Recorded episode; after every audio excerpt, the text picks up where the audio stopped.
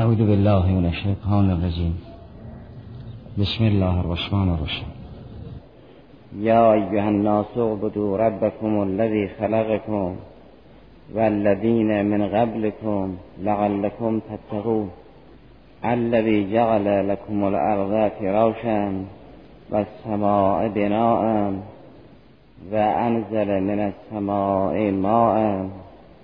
فأخرج به من الثمرات رزقا لكم فلا تجعلوا لله اندادا و انتم تعلمون. بحث این بود که خدای سبحان عبادت را زمینه تقوا می دارد که تقوا هم محور ارزش و مدار کرامت است. در زندگی یک انسان با ایمان. چون عبادت را خدای سبحان خالص میپذیرد و اگر مشروب به غیر خلوص باشد نمیپذیرد. لذا گاهی این دو مطلب را با یک جمله ادا می کند میفرماد لله دین الخالص. گاهی این دو مطلب را با دو جمله بیان می کند نظیر آیه محل بحث و آیه سوره نور. اما اینکه این دو مطلب را با یک جمله بیان کند در سوره زمر آیه سه این است که علا لله دین الخالص. برای خدا دینی است که غیر از خدا در اون دین راه نداشته باشد.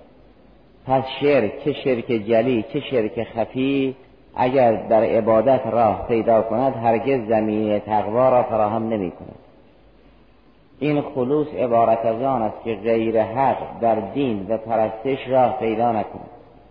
گاهی همین معنا را با جمله نفی و اثبات مشخص می‌کنند مثل آنچه که در سوره نور بیان فرمود. در سوره نور آیه پنجاه و پنج این است که وعد الله الذين آمنوا منكم وعملوا الصالحات ليستخلفنهم في الارض. كما استخلف الذين من قبلهم. وليمكنن لهم دينهم والذي ارتضى لهم. وليبدلنهم من بعد خوفهم امنا یعبدوننی لا یشرکون بی شیئا فرمود اینها که خدای سبحان وعده حکومت در زمین را به اینها داد اگر به حکومت رسیدن دین خالص را اجرا می‌کنند. خدا را عبادت می‌کنند و چیزی را شریک خدا قائل نیستند. یعبدوننی لا یشرکون بی شیئا این نکره در سیاق نفس مفید عموم است. هر گونه شرک را نفی می‌کند و دو چیز در حقیقت امر نشده است. یکی پرهیز از شرک و یکی اصل عبادت. لذا بدون واف این جمله دوم را در کنار جمله اول ذکر کرد. نفرمود یعبدوننی و لا یشرکون بی شیئا. جای واو نیست. این لا یشرکون بی شیئا متمم همون عبادت است. یعبدوننی چگونه عبادتی؟ لا یشرکون بی شیئا. یه عبادت خالص که چیزی را شریک من قرار نمیدن از اون جهت که نکره در سیاق نفی است تمام شرکا را نفی می‌کند.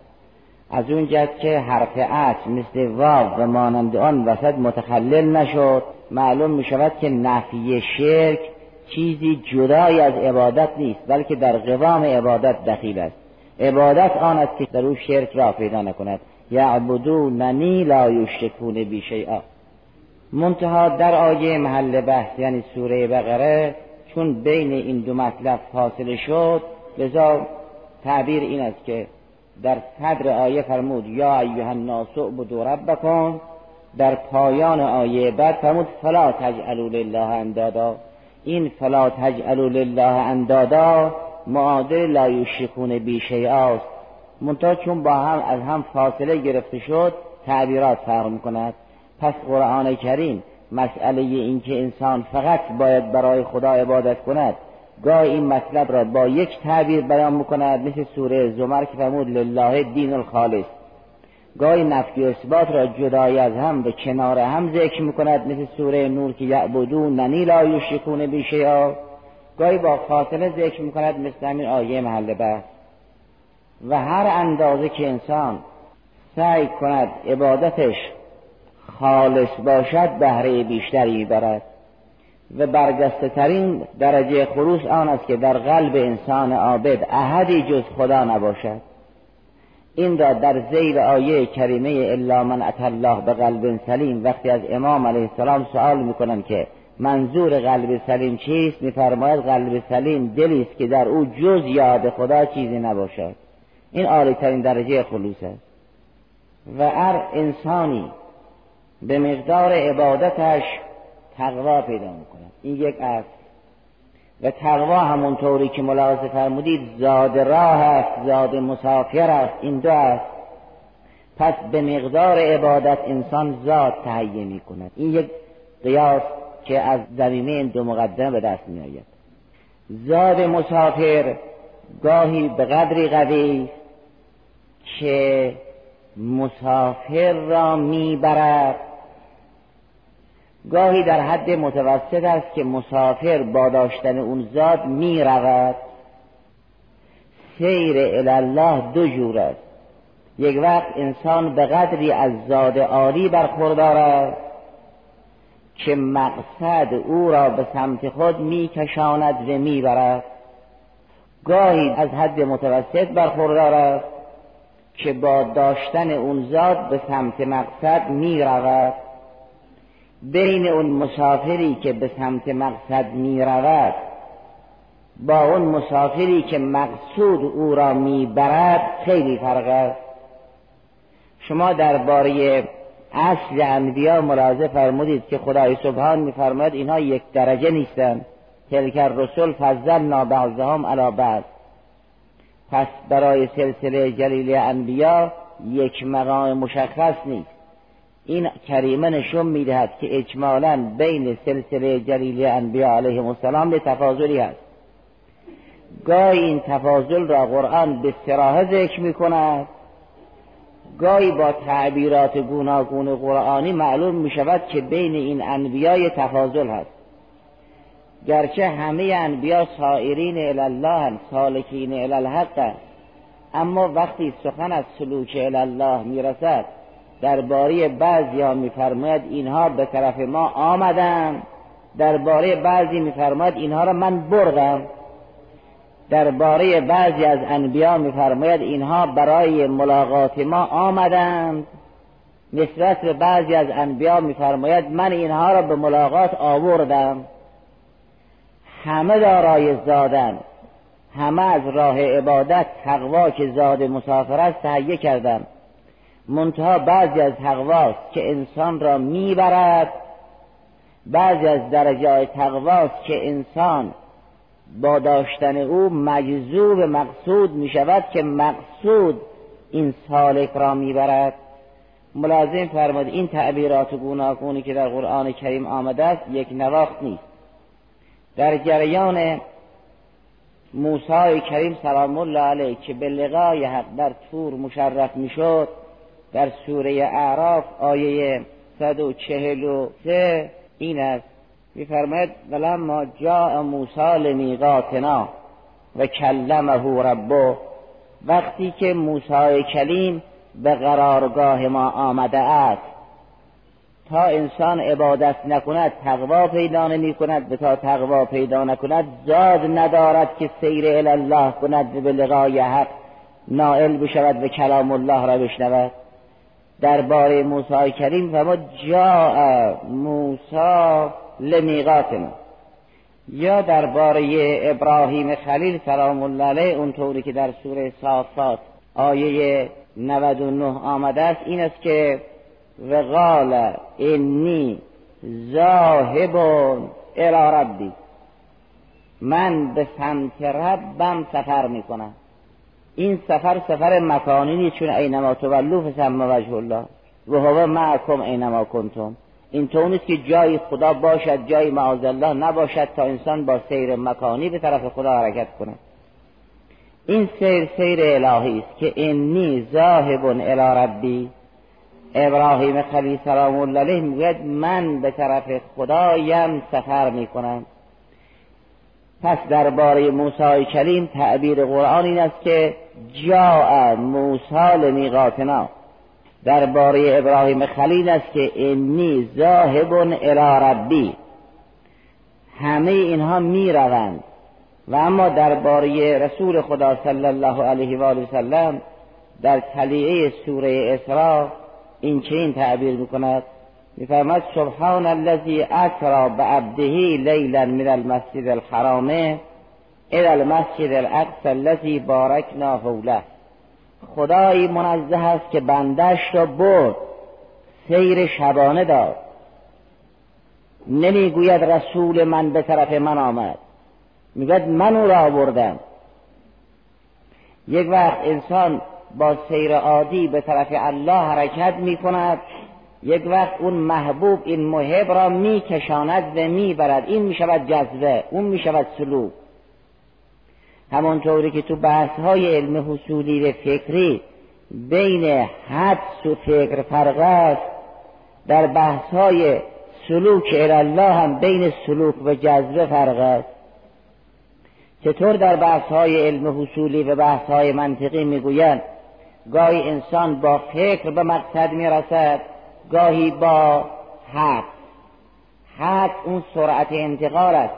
همین که انسان مقدمات را شنید به مقصد پی ببرد. یا همین که از مقصد سخنی به میان آمد فورا مقدماتش بفهمد حد اون حرکت یکتاست. در برابر فکر که انسان باید مطلوب را که شنید به دنبال مقدماتش برود مقدمات را جستجو کند پیدا کند بعد ترتیب بدهد از مقدمات مرتب شده به مقصد برسد. این مجموع دو حرکت را میان فکر. اما حدس اون است که با یک حرکت انسان مقصد را پیدا می کند در بحث های استدلالی در علم های حصولی بین حدس و فکر فرق است. یکی تند است دیگری کند. اونها که اهل استدلالن اهل علم حصول اندیشن بعضی تندن بعضی کند. اونها که سخن از سلوک و سیر و رفتن است اونها هم این چینن بعضی با جذبه می روند بعضی با سلوک. بعضی می روند بعضی ها را می برند به هر وسیله که هست دیگر نگفت این آمد. فرمود من ای را آوردم. برای اینکه لنوریه من آیات و آیات اسراء قسمت مهمش در سوره نجم بیان فرمود که لقد را من آیات رب الکبرا در سوره اسراء وعده داد در سوره نجم وفای به وعده را بیان کرد. فرمود لقد را من آیات رب الکبرا بنابراین یکی می رود یکی را می برند. اون که می رود با پای خود از تقوای متوسط برخوردار است اون که او را می برند او از تقوای بالاتر برخوردار است حبیب الله را می برند. کلیم الله می رود خلیل الله می رود این فرق روشنی. اگر انسان محبوب خدا شد خب یقینا خدا رو می‌برد که انسان اثر خستگی را هم مشاهده نمی کند بختتا می بیند رفت. این خصیصه اون زاد است. زاد انسان را می‌برد. در حقیقت تقواست که می‌برد. منتها برجسته ترین زاد مسافر محبت است. اگر انسان توانست خدا را حبن خدا را حبن عبادت کند به عبادتش حبن لله باشد. این می شود محب خدا کم کم می شود محبوب خدا. اگر محبوب خدا شد خب محبوب خدا را خدا بیش خود می‌برد. این است که اون سیره ها را تعبیر به رفتن می کند به این سیر را تعبیر به بردن می کند انسان اگر محبوب خدا شد خب یقینا محب محبوب را می طلبد و به ما هم گفتن اگر خواستید محبوب خدا بشوید راه حبیب الله را طی کنید. ان کنتم تحبون الله فاتبعون یحببکم الله. شما اگر محب خدا باشید این اوائل امر است. بکوشید که محبوب خدا بشوید. و انسانی که محب خداست اگر بخواهد محبوب خدا بشود راهش پیروی حبیب الله است. ان کنتم تحبون الله. اگر محب خدایی فتبعونی من که رسول خدایم حبیب الله هم به دنبال من بیایید. یحببکم الله. می‌شوید محبوب خدا. این امر طبیعی است که اگر موجودی محبوب یک محب بود اون محب همواره محبوب را جذب می کند اگر خدای سبحان محب انسان با تقوا شد و انسان وارسته محبوب خدا شد خب یقینا محب محبوب را به سرای خود میطلبد. درجات عالیش مال اونهاست درجات نازلش مال شاگردان اونم خواهد بود. این چه نیست که راه بسته باشد راه برای همه هم بازه. منتها را بیشتر می‌برند تا به دنافت دلا میرسانند دیگران را کمتر. چرا خیلی ها را بردن؟ ما نمی‌شناسیم. و گاهی که می‌بینید یه حالی به انسان دست می‌داد انسان مقتتا عوض می‌شود دیگری او رو برد. چطور بسیار از افراد متوسطن که بغتتا عوض می‌شوند؟ یا انسان بد هست که بغتتا برمیگردد و خوب می‌شود. کی رو برد؟ کی در او اثر گذاشت؟ اون مرحله البته مخصوص رسول خدا صلی الله علیه و آله وسلم هست. اما مراحل نازلش که مال شاگردان او هست. اگه این مراحل نازله میسور شاگردان او نبود که حضرت اسوه نمی‌شد و ما را هم به اقتدا دعوت نمی‌کردن. او برای کی اسوه است؟ ما به چی هم معمور شدیم؟ اگر به ما گفتن فتبعون یحببکم الله یعنی راه تبعیت حبیب الله انسان را محبوب خدا می‌کند. اما ارائه غیر از اسراف برای همه انبیا همچین است. گاهی ارائه است گاهی تکلیم است. ما نشانش می‌دهیم که ببیند. اما بردن غیر از نشون دادن است. یه وقت انسان ملکوت را نشانش می‌دهد یه وقت انسان را به ملکوت و فوق ملکوت می‌برد. این خیلی فرق است. بنابراین این دو مرحله باز هست. تقوا این برد را دارد که انسان با داشتن این تقوا بتواند سفر کند یا با داشتن اون عالی ترین درجه تقوا او را ببرند. بالاخره زاد می‌خواهد.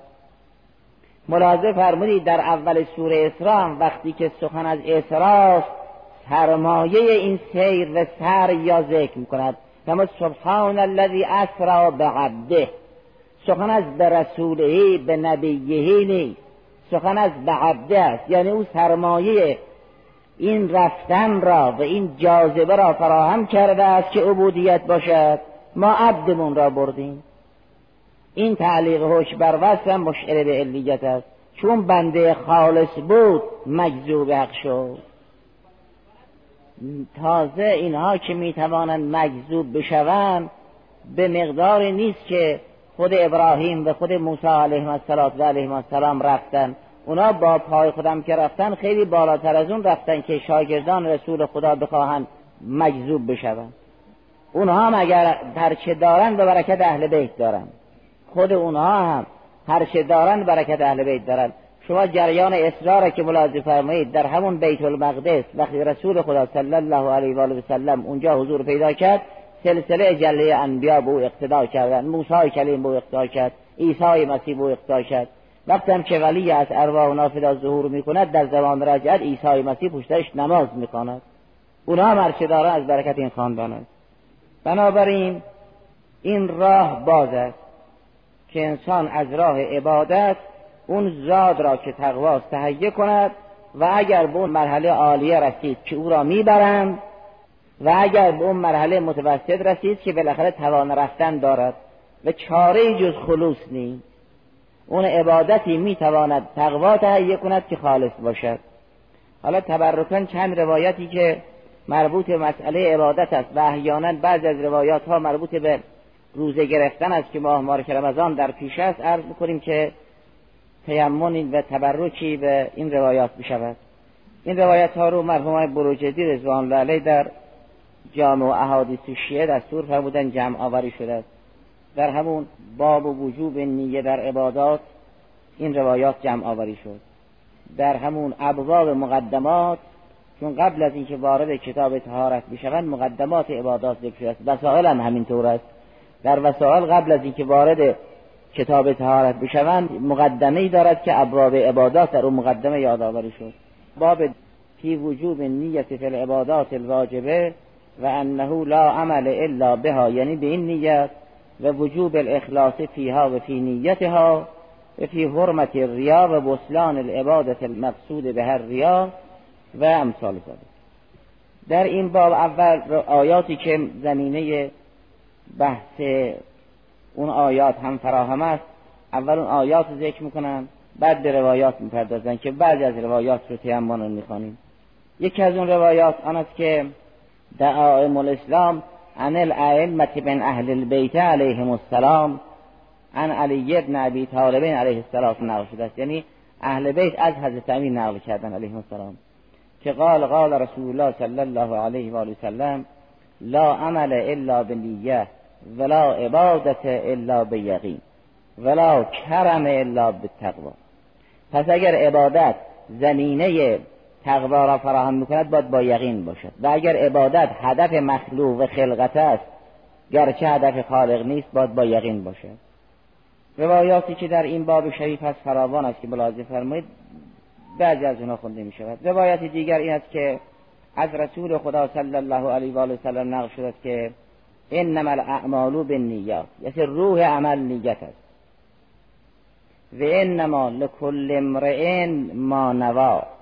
هر انسانی به مقدار نیت بهره می‌برد. فمن کانت هجرته الی الله و رسوله فهجرته الی الله و رسوله. اگر کسی به قصد مهاجرت به لقای حق و به لقای رسول حق هجرت کرده است به مقصد می‌رسد. نه از باب اتحاد مقدم و تالی باشد که هر کس هجرتش برای خداست هجرتش برای خداست. این که اتحاد مقدم و تالی نه یعنی اگر کسی واقعا هجرتش الله و الی رسوله بود می‌رسد. من کانت هجرته الی الله و رسوله فهجرته الی الله و رسوله یعنی می‌رسد. وقت و من کانت هجرته الی دنیا یصیبها و مانند آن فی هجرته الی ما هاجر الی. اگر کسی برای دنیا هجرت کرد این به همون اندازه دنیا میارزد. پس روح عمل نیت است. و انسان هم می‌تواند سراسر اعمالش را با این روح عبادی تصدیق بدهد. یعنی این چنین هست که بتواند بگوید ان صلاتی و نسکی و محیای و مماتی لله رب العالمین. در این روایت که رسول خدا صلی الله علیه و سلم به ابیذر رضوان الله وصیت می‌کند میفرماد یا ابیذر ول یکن لک فی کل شیء نیت حتی فی النوم والعصر می‌خوای بخوابی بگی برای رضا خدا میخوابم. که قدرتی پیدا کنم خستگیم برطرف بشود باز کار کنم برای خدا. غذا می‌خوای بخوری بگو قو علی خدمتی که جوارهی برای رضای خدا غذا می‌خورم که قدرتی تحصیل کنم و با این قدرت بتوانم کاری انجام بدم. پس می‌شود انسان در تمام شؤون زندگی نیت الهی داشته باشد. و اگر نمی‌شد که حضرت به عبازر دستور نمی‌داد. فرمود یا عبازر ولیکن لکفی کل شیء نیتون حتی فی النوم ولک. روایت دیگری که از امام باقر سلام الله نقل بکند این است که لا یکون العبد عبدا لله حق عبادته حتی ینقطع عن الخلق كلهم الیه. گرچه در قرآن نفرمود او عبود الله حق عبادته اما فرمود اتقوا الله حق تقاته. و عبادت هم زمینه تقواست. اگر عبادت زمینه تقواست. و در تقوا هم گفته شد اتقوا الله حق تقاته. معلوم می شود می توان گفت او عبود الله حق عبادته. و حق عبادتش این است که انسان از غیر خدا منقطع بشود به جز خدا چیزی طلب نکند. و معنای انقطاع عن الخلق نه انزوای عن الخلق است. قطع تعلق به غیر خود از غیر خداست. نه انزوا حتی ینقطع عن الخلق كلهم الیه تعالی. ازن یقول خدا سبحانه فرماید که هازا خالص لی. اونگاه است که فی یتقبله به کرمه و قال جعفر ابن محمد الصادق علیه السلام و علیه السلام ما انعم الله عز وجل على عبد عجل. من ان لا یکون فی قلبه مع الله تعالی غیره هیچ نعمتی بالاتر از نعمت توحید نیست. که در قلب انسان چیزی جز خدا نباشد. ما انعم الله عز وجل على عبد اجل من ان لا یکون فی قلبه مع الله تعالی غیره و قال موسی بن جعفر علیه السلام اشرف الاعمال التقرب به عبادت الله الیه شریفترین عمل قرب الله است. ماه پربرکت رجب را که پوش سر گذاشتیم ماه ولایت بود. ماه شعبان که الان پایان اوست ماه رسالت است و ماه مبارک رمضان که در پیش است شهر رمضان شهر الله است. و بهترین فرصت هم هست. این چنین نباشد که کارمون فقط به حرفه بگذرد ماه مبارک رمضان بگذرد. و ما مثل اون راننده باشیم که عده زیادی رو به مقصد رسونده باشیم و خودمون در بین راه در بیابون ها مرتب سرگردان باشیم. روایت بعد که عبی بسیر از امام صادق سلام الله علیه سوال می‌کند میفرماد به اینکه حد عبادت چی؟ سألت ابا عبدالله علیه السلام عن حد العباده. التي اذا فعلها فائلها کان معدیا. مقدار عبادت چقدر است که اگر کسی انجام داد حق عبادت را ادا کرد؟ حضرت فرمود قال حسن نیت به طاعت طاعتی که انجام می‌دهد با خلوص انجام بده. از امام علیه السلام سوال شده است چه الا من الله به قلب سلیم؟ این قلب سلیم چیه؟ قال القلب السلیم الذي یلقى ربه وليس فیه احد سواه. قلبی که انسان با اون قلب ملاقات حق می‌کند و چیزی در این قلب نیست. و هر چه در این قلب هست به عنوان شعون الهی. این قلب می شود سالم. و اگر در قلب انسان چیزی غیر خدا بود می شود مریض.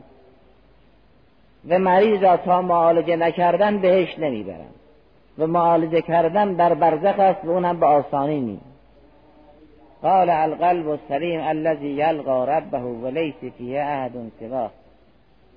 قال و کل قلب فیه شرک او شک فوق ساقط. و انما اراد به زهد فی دنیا لتفرق قلوبهم للآخره خدای سبحان که دستور زهد داد برای آن است که قلب فارغ البال باشد. چیزی در دل قلب را مشغول نکند. مگر نان است که خدای سبحان ما را به اراده خود به این عالم آورد؟ مگر ما خواستیم که ما را آورد؟ و به اراده خود ما را می‌برد. نان است که به اراده ما برویم. پس اینجا هم که هستیم باید در تحت اراده او باشیم. او همه این مار و اغرب های عالم را دارد روزی می‌داد دیگر ما را که بیروزی نمی‌گذارد.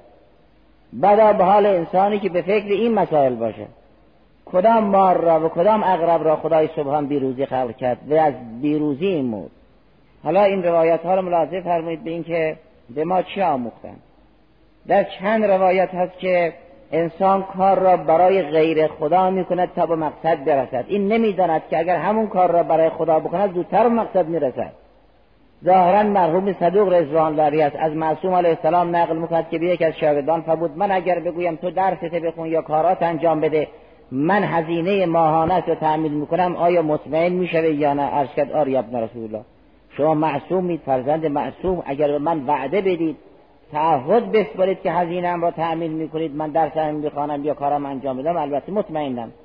همون ما که هر چی داریم از خداست همین وعده را خدا به شما داد. چرا؟ پس مطمئن نیستید. الان اگر یه انسان متمکنی به ما بگوید شما کاراتون انجام بدید هزینه شما را من تعمیل می‌کنم. انسان کاملا مطمئن می‌شود. همین وعده را خدا به انسان داد. و انسان مطمئن نمی‌شود چون توحید نیست. در یک روایت دیگری زیل این آیه مبارکه بل الانسان على نفسه بصیرتون برو القا معاذیره. امام صادق سلام الله علیه به ابا حفظ فرمود یا ابا حفظ ما یصنع الانسان ان یعتذر الى الناس بخلاف ما یعلم الله من چرا انسان در درون یک جور باشد در بیرون یک جوری با مردم از راه عذر و بهانه سخن بگوید؟ ان رسول الله صلی الله علیه و آله وسلم کان یقول من از هر سریرتن البسه الله تعالی رداءها. هر کس نیتی دارد خدای سبحان از همون نیت درون او یک پوشاکی یک ردایی می‌سازد در پیکر او میپاشاند. خلاصه انسان در کسوت نیت است. لباس نیت را در قیامت در بر می کند این خیرن فخیرا و این شرن فشرا هر کسی لباس نیت خود را در بر می کند این از اون قرار روایات ما که من از هر سریرتم هر کس نهانی دارد و راز و سری دارد. خدا برابر اون سر لباس می پوشاند لباس می دوزد و در پیکر انسان می پوشاند ان خیرا فخیرا و ان شرا فشر. و به مناسبت ماه مبارکی که در پیش داریم این حدیث شریف را از رسول خدا صلی الله علیه و سلم نقل کردند. که حضرت فرمود رب صائم حزه من سیامه الجوع و الاتش این صومی که در نوع کتب فقهی آمده است که در فضل صوم همین بس که انسان شبیه فرشته می شود. از لحاظ پرهیز از خوردن و مانند آن.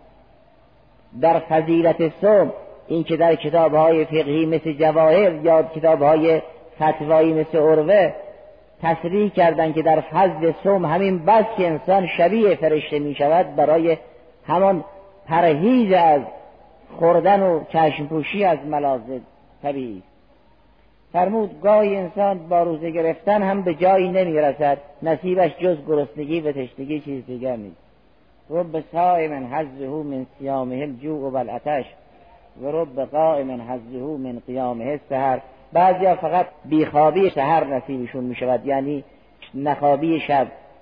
اگر هم برمیخیزن چون نیت خالص نیست جز بیخوابی نصیبی دیگری ندارند این مضمون باز در نهج البلاغه هم هست که حضرت فرمود کم من صائم لیس له من صیامه الا الجوع والعطش و کم من قائم لیس له من قیامه الا الانا خستگی و رنج اما اون روایت هایی که قبلا عرض شد نمونش این است که امام صادق سلام الله علیه میفرماید به اینکه لیس بین الایمان و الکفر الا قلت العقل. مؤمن عاقل است و کافر بی عقل چرا؟ قیل و کیف ابن رسول الله صلی الله علیه و سلم. قال ان العبد یرفع رغبته الى مخلوق. به مخلوق چشم دوخته است. گاهی هم مخلوق خودش است یعنی به کار خودش چشم دوخته است. ان العبد یرفع رغبته الى مخلوق. فلو اخلص نیته لله لآتاه الله الذي یریدو فی اسرع من ذلك اگر همون کار را برای خدا انجام بدهد خدا زودتر میرساند. همین معنا در روایتی دیگر از امام باقر علیه السلام رسیده است که حضرت هم بود ما بین الحق و الباطل الا قلت العقل. بین حق و باطل جز بیعقلی یا کم عقلی چیز دیگه فاصله نیست. اگر اون خلای عقل پر بشود انسان می شود محق. قیل و کیف ذالک ابن رسول الله؟ قال ان العبد یعمل العمل الذي هو لله رزم فیرید به غیر الله. این کاری که مورد رضای خداست و باید برای خدا انجام بدهد. کار حسن فعلی دارد اما او حسن فاعلی ندارد. برای خدا نمی کند فیرید به غیر الله. فلو انه اخلت لله لجاءه الذي یریدو فی اسرع من ذلك اگر اون کار را برای خدا انجام بدهد به مقصود زودتر می‌رسد. چون عاقل نیست نمی‌داند برای کی کار بکنه. حدیثی دیگر که حذیفه ابن یمان از رسول خدا صلی الله علیه و آله سلم سوال بکن اخلاص چیه؟ که این همه ما را به اخلاص دعوت کرده. ان الاخلاص سوال شده است فقال فرمود من همین سوال را از جبرئیل کردم. یه وقتی از مرحوم استاد علامه طباطبایی رضوان الله سوال کردیم که این که فریقین از رسول الله صلی الله علیه و آله وسلم نقل کردن که سوره مبارکه یاسین قلب قرآن است بشه مناسبت فرمود یه وقتی ما همین سوال را از مرحوم آقای قاضی رضوان الله کردیم ایشون فرمودن به مناسبت اون دو تا آیه‌ای که در آخر سوره یاسین است. انما امره اذا اراد شیئا ان یقول له کن فیکون فسبحان الذي بیده ملکوت کل شیء این باعث شد که این سوره مبارکه قلب قرآن شد که دعوت ملکوته. در روایت شریف هم وقتی حذیفه از رسول خدا صلی الله علیه و آله وسلم سوال می‌کند که اخلاص چیست حضرت فرمود من این سوال را از جبرائیل کردم. جبرائیل می‌گوید من همین مطلب از خدا سوال کردم که اخلاص چیه؟ قال سألت عن الله تعالی. فقال الاخلاص سر من سری. اودعه فی قلب من احببته.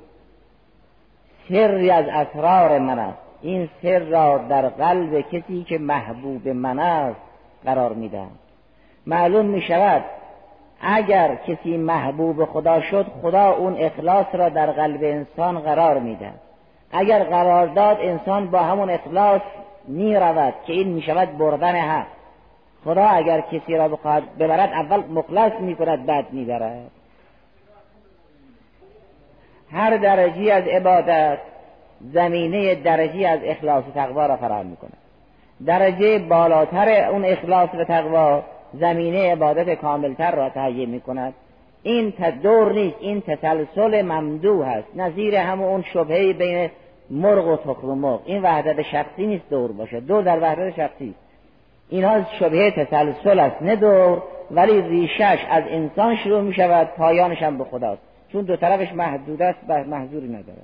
هر درجه از عبادت زمینه درجه از تقوا و اخلاص را فراهم می کند و چون در جمع ما امروز عزیزان رزمندم حضور دارند این حدیث شریف را هم که در باره اهمیت حفظ جبهه هاست قرائت بکنیم تا روشن بشود که حفظ جبهه و فداکاری و ایثار چقدر فضیلت دارد.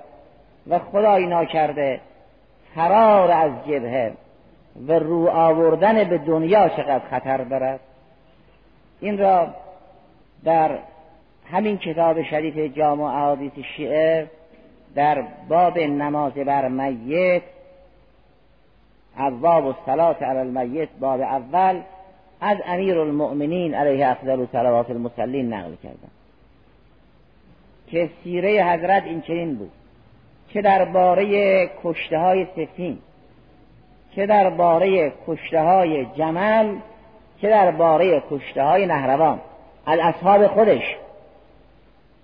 حضرت در جنگ با ناکسین و قاستین و مارقین اصحابی را به جبهه اعزام کرد و با اونها جنگ را شروع کرد تا مقدار مقرر الهی پیروز شد. در بین یاران خود که پای رکاب حضرت شمشیر زدند اونها که کشته شدند حضرت فرمود ببینید آیا شمشیر جلو بدن اونهاست یا پشت بدن اونها؟ اگر در جلو بدن اونها نشانه تیر و شمشیر است بر اونها نماز میت بخوانید. معلوم شد تا آخرین لحظه ایستادند و فداکاری کردند و شربت شهادت دوشیده. اگر اثر تیر و شمشیر در پشت بدن اونها معلوم می شود اینا در جبهه نتوانستن مقاومت کنند جبهه رو ترک کردن فرار کردن دشمن از پشت سر رسید. به اینها شمشیر زد اینا رو کشت. برای نماز میت نخوانیم این عظمت حفظ جبهه.